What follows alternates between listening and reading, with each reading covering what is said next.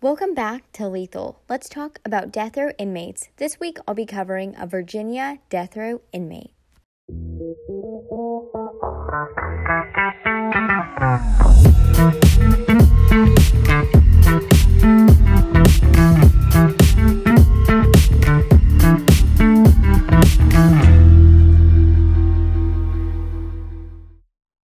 Okay, it's been a while since I've recorded. It's been a couple weeks. I've been super busy with life. I've been trying to balance school and work, trying to fit in time to record my podcast, and honestly, it's been so difficult. But here we are. A new podcast will be recorded every two weeks and will be released Monday mornings. I know releasing an episode every week would be more ideal, but this is going to be the new schedule until I get my work and school life figured out. but until then, let's go ahead and jump right into it. So, this week I'll be covering a Virginia death row inmate. I'm covering Teresa Lewis. She was convicted for conspiracy to commit capital murder. Before we jump into the case, let's talk about Virginia death row. According to deathpenaltyinfo.org, Virginia is the first southern state to abolish capital punishment. On March 24, 2021, Governor Northam signed legislation to end the death penalty in Virginia. And murder for hire is a form of murder or assassination that we will be seeing in this specific case. It's also known as contract killing. This is an organized crime, and this is when one party hires another party to kill a person or persons. This would be an illegal agreement, obviously, which includes a form of payment. I kept the background short and sweet, so let's get into the case. So, once again, I have a glass of wine and I'm ready to jump into the case. This week I'll be covering inmate Teresa Lewis. I was unable to find her inmate number, so we're just going with her name this week. She was executed by lethal injection on September 23, 2010. Teresa was born on April 26, 1969. She grew up in Danville, Virginia. Her parents worked in a textile mill, and as a young girl, she was very involved in her church and would sing in the choir. She actually married a man that she met at church. The two had a baby girl named Christy Bean. The two marriage did end in divorce. This was because Teresa became addicted to alcohol and painkillers. After the divorce, Teresa had trouble holding down a job until she started to work at the Dan River Textile Mill in spring 2000. Her supervisor was Julian Lewis Jr. He was a widower with three children. Teresa and her daughter Christy, who was 16 at the time, moved in with Julian and his family. The two got married soon after. In December 2001, one of Julian's sons, Jason, was killed in a car accident. A life insurance policy left Julian with $200,000, and he used the money to buy a home on five acres of land in Virginia. In 2002, Charles, Julian's younger son, acquired $250,000 insurance policy in preparation for his deployment to Iraq. He designated this to his father as a primary and Teresa as a secondary beneficiary.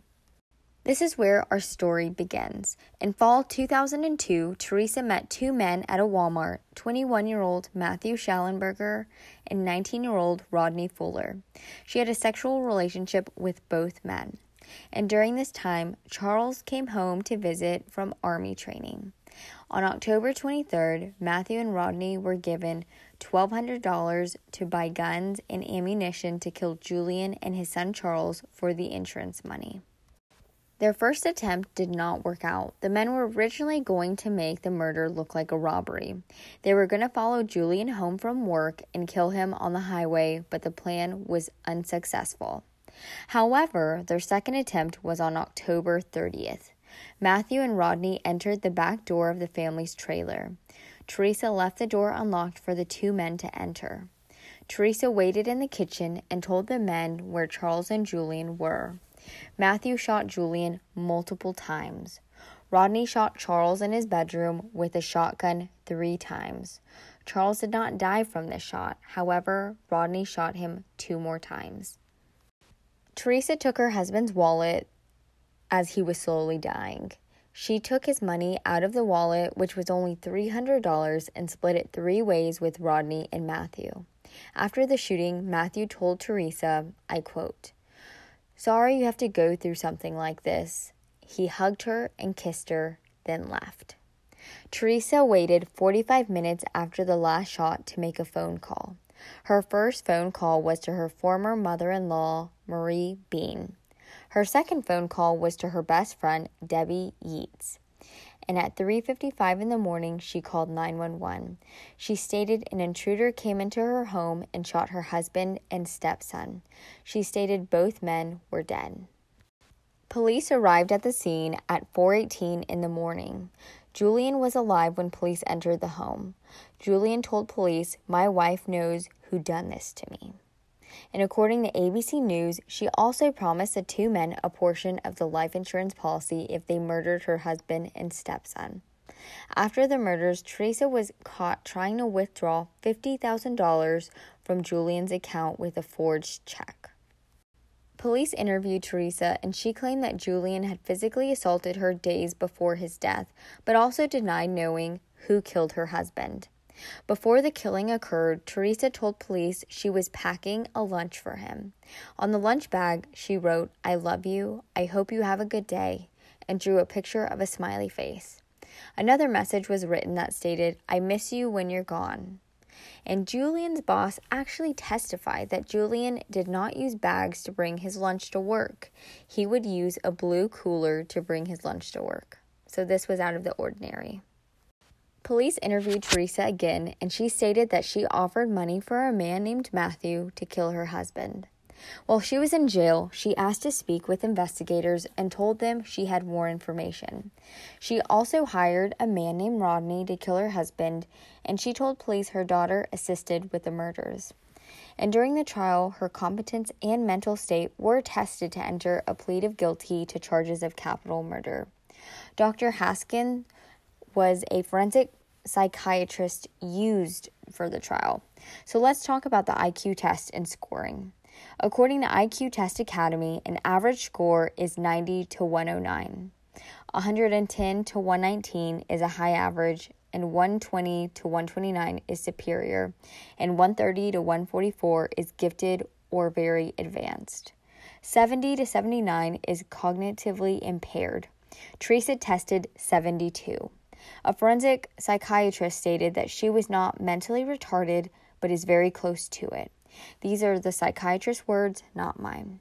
Dr. Haskin stated that Teresa graduated from high school and completed one year of college and was competent to stand trial. Teresa was also diagnosed with dependent personality disorder by three other psychiatrists. Dependent personality disorder is a type of anxious personality disorder, and according to Cleveland Clinic, a person that suffers from this disorder feels helpless, and submissive or incapable of taking care of themselves. These people may have issues making simple decisions in life.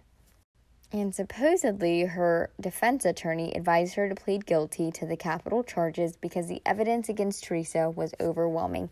However, it was recorded that her guilty plea was made voluntarily, intelligently, and knowingly.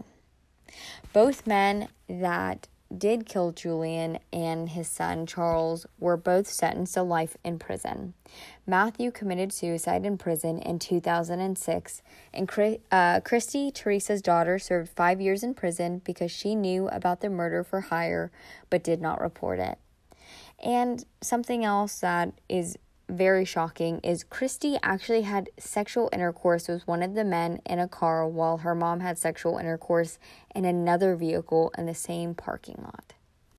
Teresa was serving on death row at the Fluvanna Correctional Center for Women in Troy, Virginia.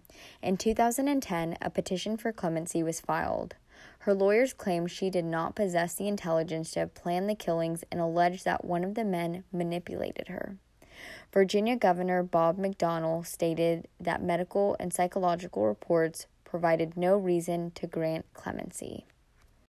Teresa's last meal was two fried chicken breast, sweet peas with butter, a Dr. Pepper, and an apple pie for dessert. Kathy Lewis Clifton, Teresa's stepdaughter, attended the execution. Teresa's last words were, were I just want Kathy to know that I love you and I'm very sorry.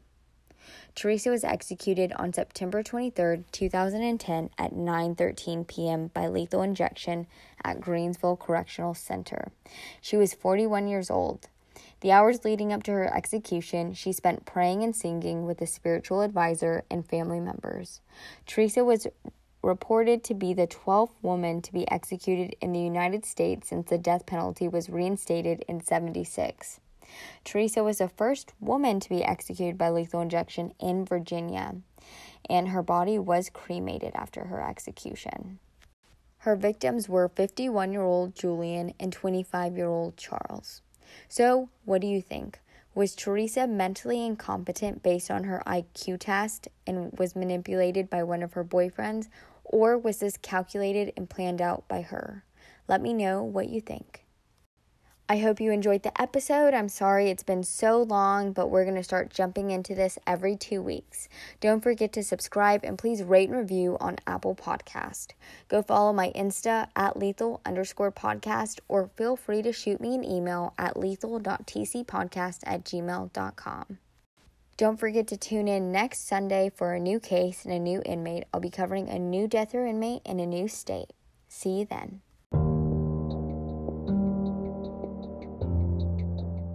All the information used in my podcast came from the following sources ABC News article by Ariane de Vogue and Michael S. James, BBC.com, ClevelandClinic.org, DeathPenaltyInfo.org, IQTestAcademy.org, and Murderpedia. Thanks so much for listening, and I'll see y'all on Monday.